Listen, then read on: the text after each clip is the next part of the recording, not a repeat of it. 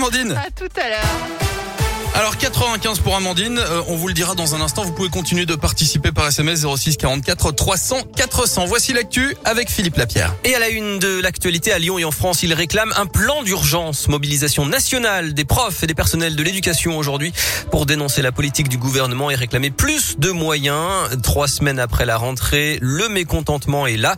Selon le SNES, e depuis 2018, 1883 emplois ont été supprimés dans le second degré en France. Manif partira à Lyon à 14h de la place Guichard pour aller au rectorat rue de Marseille. Bonne nouvelle, le port du masque ne sera plus obligatoire pour les élèves à l'école primaire dès le 4 octobre dans les départements où le taux d'incidence est en dessous de 50 cas pour 100 000 habitants et pendant au moins 5 jours. Le Rhône, l'Ain, la Loire et l'Isère pour le moment ne sont pas concernés avec des taux compris entre 58 et 81.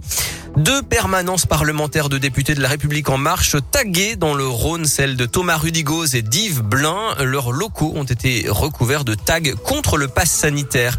Et puis sept suspects proches de l'extrême gauche ont été placés en garde à vue cette semaine d'après le progrès. Ils sont soupçonnés d'avoir pris part aux affrontements contre un groupe d'extrême droite en marge de la manif anti-pass sanitaire du 28 août dernier à Lyon.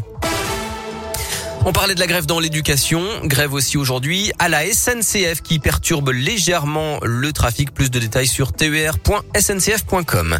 En bref, on vote à Chassieux ce week-end. Jean-Jacques Célès arrivé à égalité parfaite au deuxième tour en juin 2020 avec euh, sa concurrente Sylvaine Copona. 1285 voix chacun avaient été réélus à la moyenne d'âge de la liste, mais ce scrutin a été annulé par la justice à cause d'irrégularités. Ils sont tous les deux à nouveau candidats. Et puis les voies La métropole de Lyon a dévoilé ce grand réseau de pistes cyclables hier. 13 lignes à double sens qui vont relier 49 des 59 communes de l'agglomération d'ici 2030. Ça doit permettre de multiplier par 3 les déplacements à vélo et les travaux ont déjà commencé.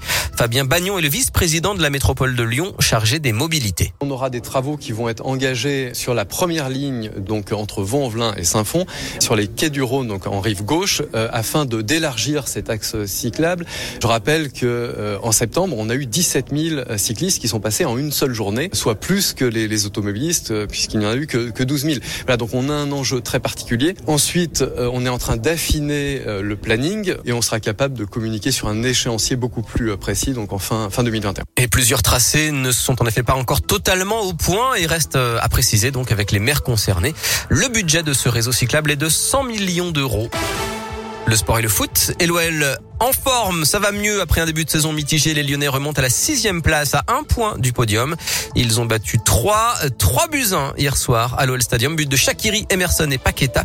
Ça va mieux hein, sous l'impulsion des recrues de l'été. Prochain match samedi, toujours à Dessine, la réception de Lorient. Enfin, qui sera le meilleur traiteur du monde? Verdict à Lyon. Aujourd'hui, 10 équipes s'affrontent à la Coupe du Monde des traiteurs au salon Syrah, le salon professionnel de la restauration qui ouvre aujourd'hui à Eurexpo. Il y aura aussi euh, ces prochains jours le Bocuse d'Or et la Coupe du Monde de la pâtisserie. Attention, les accès à Eurexpo peuvent être saturés par la route privilégiée les transports en commun.